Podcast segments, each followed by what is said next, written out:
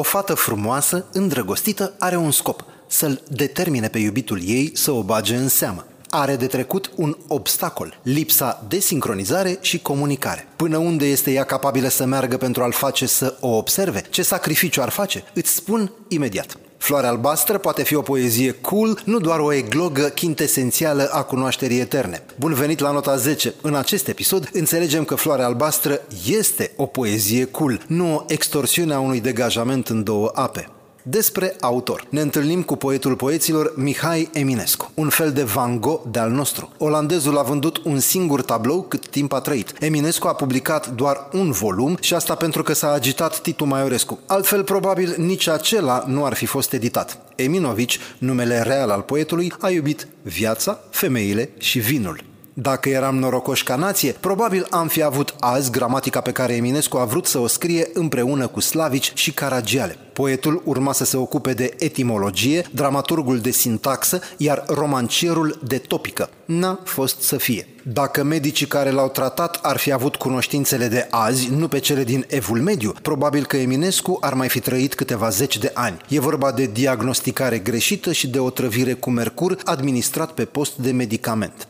În plus, se pare că medicul său era un șarlatan, nu un medic adevărat. Context.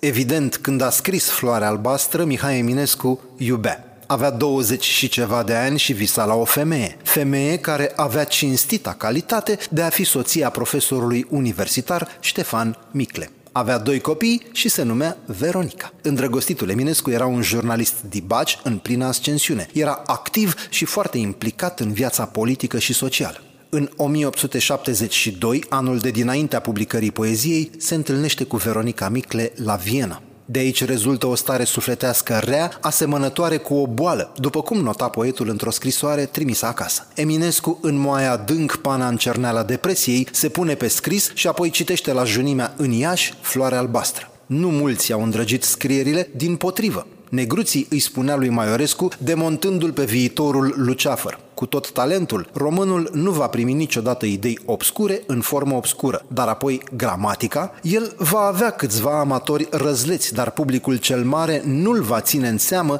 de nu se va îndrepta. Istoria a demonstrat altceva. Ideea pe scurt. Poezia este ca o scenă dintr-un film realist. Imaginile sunt clare și camera îi focalizează pe rând pe cei doi îndrăgostiți. Așa cum este și în viață, de nenumărate ori, ea vorbește mult și vesel. El ascultă și se gândește la ale lui. Ea vorbește. El tace. Ea vorbește, el tace. Ea pleacă, el suferă. Generic de final. Un alt aspect important. Povestea este spusă de el. Iubitul este personajul principal, iar alegerea asta nu ne aparține nouă, ci autorului. Despre ce este vorba? Să desfacem cele spuse. Putem presupune ușor că, înainte de a începe scena surprinsă de autor, primul vers adică, ea tot sporăvăiește și povestește. Nu primește niciun răspuns, așa că îl privește pe iubit și îi reproșează cu subiect și predicat. Iar te-ai cufundat în stele și în nori și în ceruri înalte, de nu mai uita în calte sufletul vieții mele. Cu alte cuvinte, eu vorbesc, îți spun lucruri, exist și respir aici, lângă tine, iar tu te gândești la altceva. Sper măcar că nu ai uitat de mine complet, căci eu te iubesc. Fata continuă tirada. În zadar râuri în soare grămădești nata gândire și câmpiile asire și întunecata mare. Piramidele învechite urcă în cer vârful lor mare. Nu căta în depărtare fericirea ta, iubite.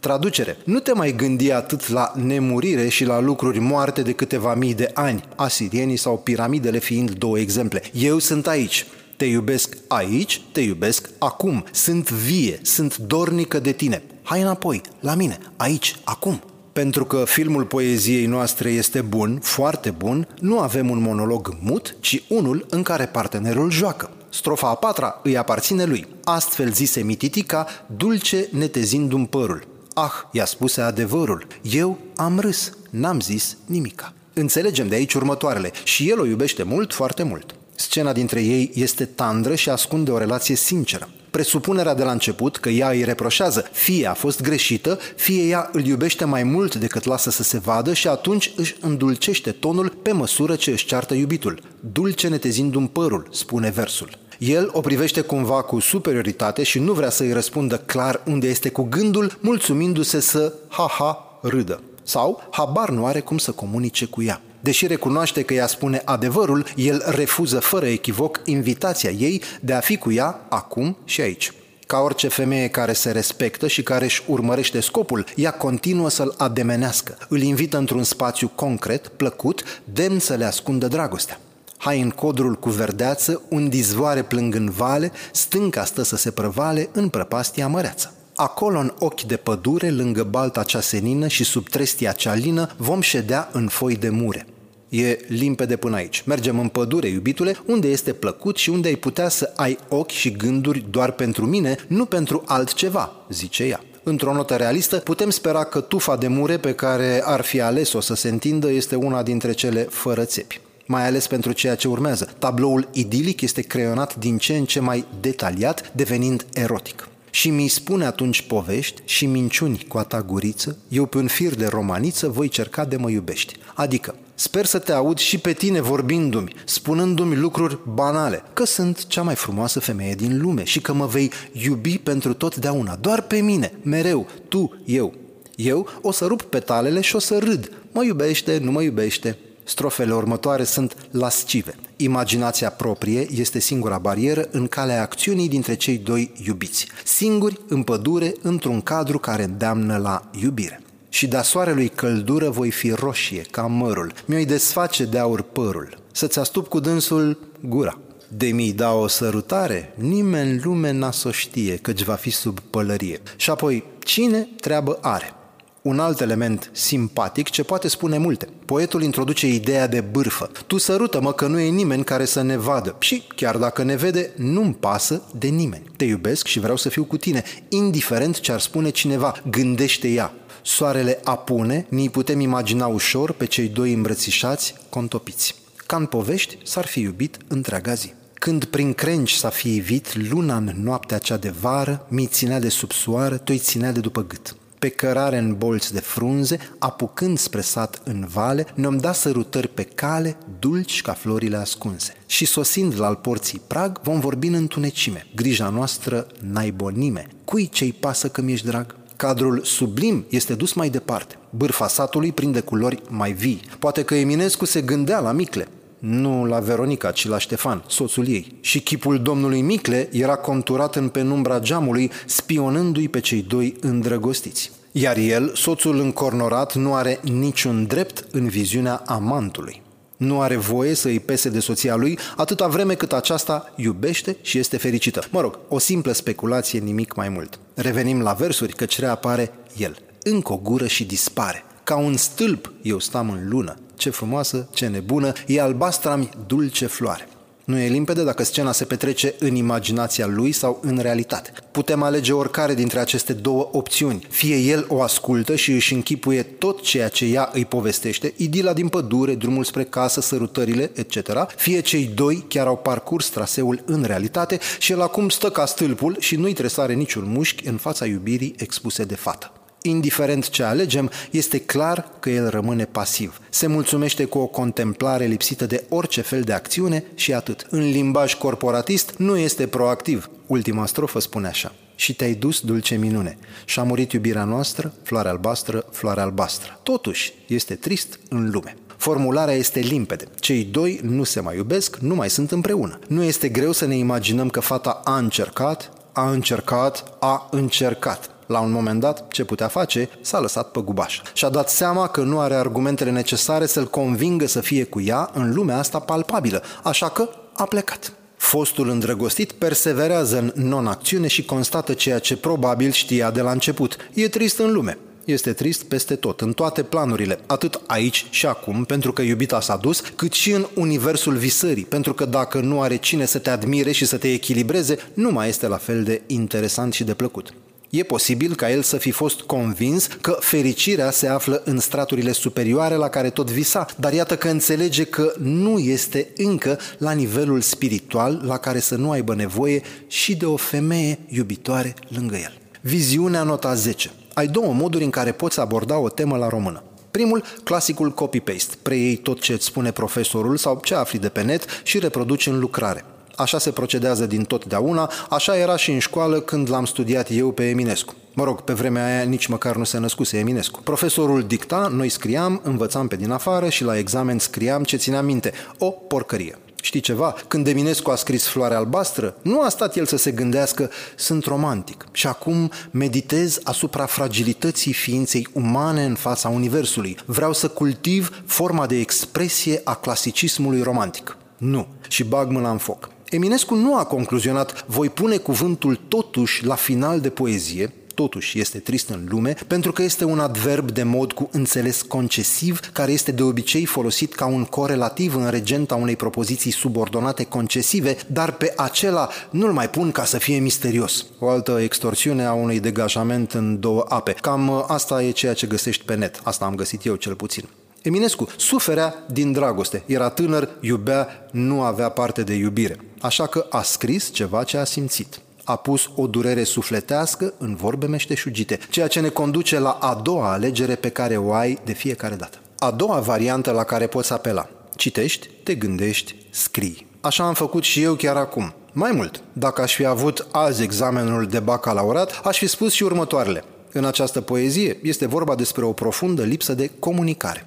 O femeie are o nevoie, vrea să fie ascultată, vrea să fie validată, vrea să aibă un sprijin în persoana omului de lângă ea. Are ghinion că iubitul ei se află într-un moment al vieții sale în care nu-i pasă de ea. Are cu totul alte preocupări. Zice textul, i-a spuse adevărul, eu am râs, n-am zis nimica. Adică, el fie nu știe cum să comunice cu ea, fie nu vrea, pur și simplu. Amândoi vorbesc o singură limbă, dar nu pricepe niciunul ce are nevoie celălalt. Drept urmare, se despart și fiecare își vede de propriul său drum. Probabil că ea este fericită în brațele altcuiva care o apreciază la adevărata ei valoare. El a rămas singur și trist.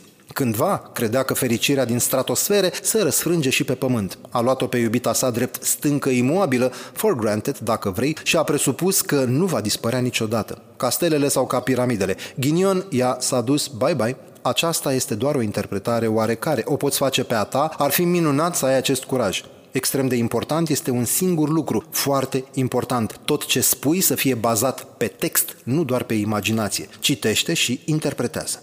Filmul Floarea Albastră. Evident, nu există. Ne imaginăm însă un scenariu perfect posibil. Scopul exercițiului? Ideea că nu trebuie să reproduci copy-paste ce auzi la clasă. Poți avea propria ta părere. Ar fi ideal să o ai. Din ciclul vorbim amândoi româna, dar nu ne înțelegem niciodată. Filmul meu e mut, fără replici. Interior, dimineață, bucătărie. Masa este plină de hârtii, notițe, creioane colorate, etc. El a muncit intens la ceea ce a scris toată noaptea. Poate fi un roman, poate fi o lucrare științifică. Ea plutește în toate direcțiile. Cafea, mic dejun, îmbrățișări, gesturi drăgălașe. El, taciturn, somnoros, preocupat de scrumul țigării care cade peste coniacul fin rămas în pahar. Notează o idee și nici măcar nu o bagă în seamă pe iubita sa. Ea îi oferă un cadou împachetat frumos, un costum de baie haios cu pelicani. El nu zice nimic, nu pricepe nimic, se uită nedumerit și soarbe restul de coniac la 8 dimineața. Ea pune pe masă un alt cadou ambalat sexy. De data asta, două bilete de avion cu destinația Maldive. Sub bilete, o felicitare romantică ce conține urarea Happy Anniversary.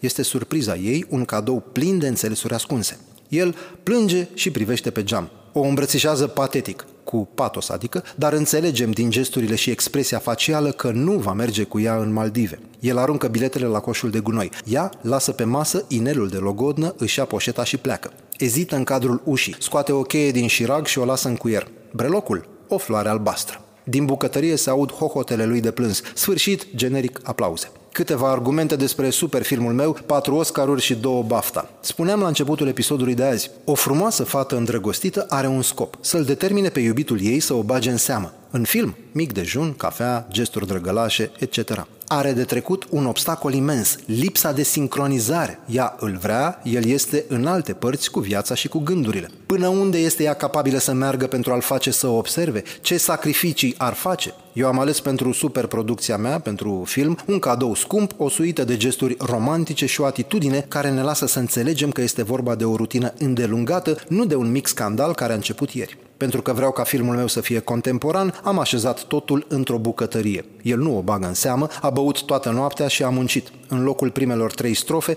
am folosit gătitul și pregătitul micului dejun, el fără tragere de inimă. În locul pădurii am pus Maldive. Ea pleacă, el plânge. Asta e tot.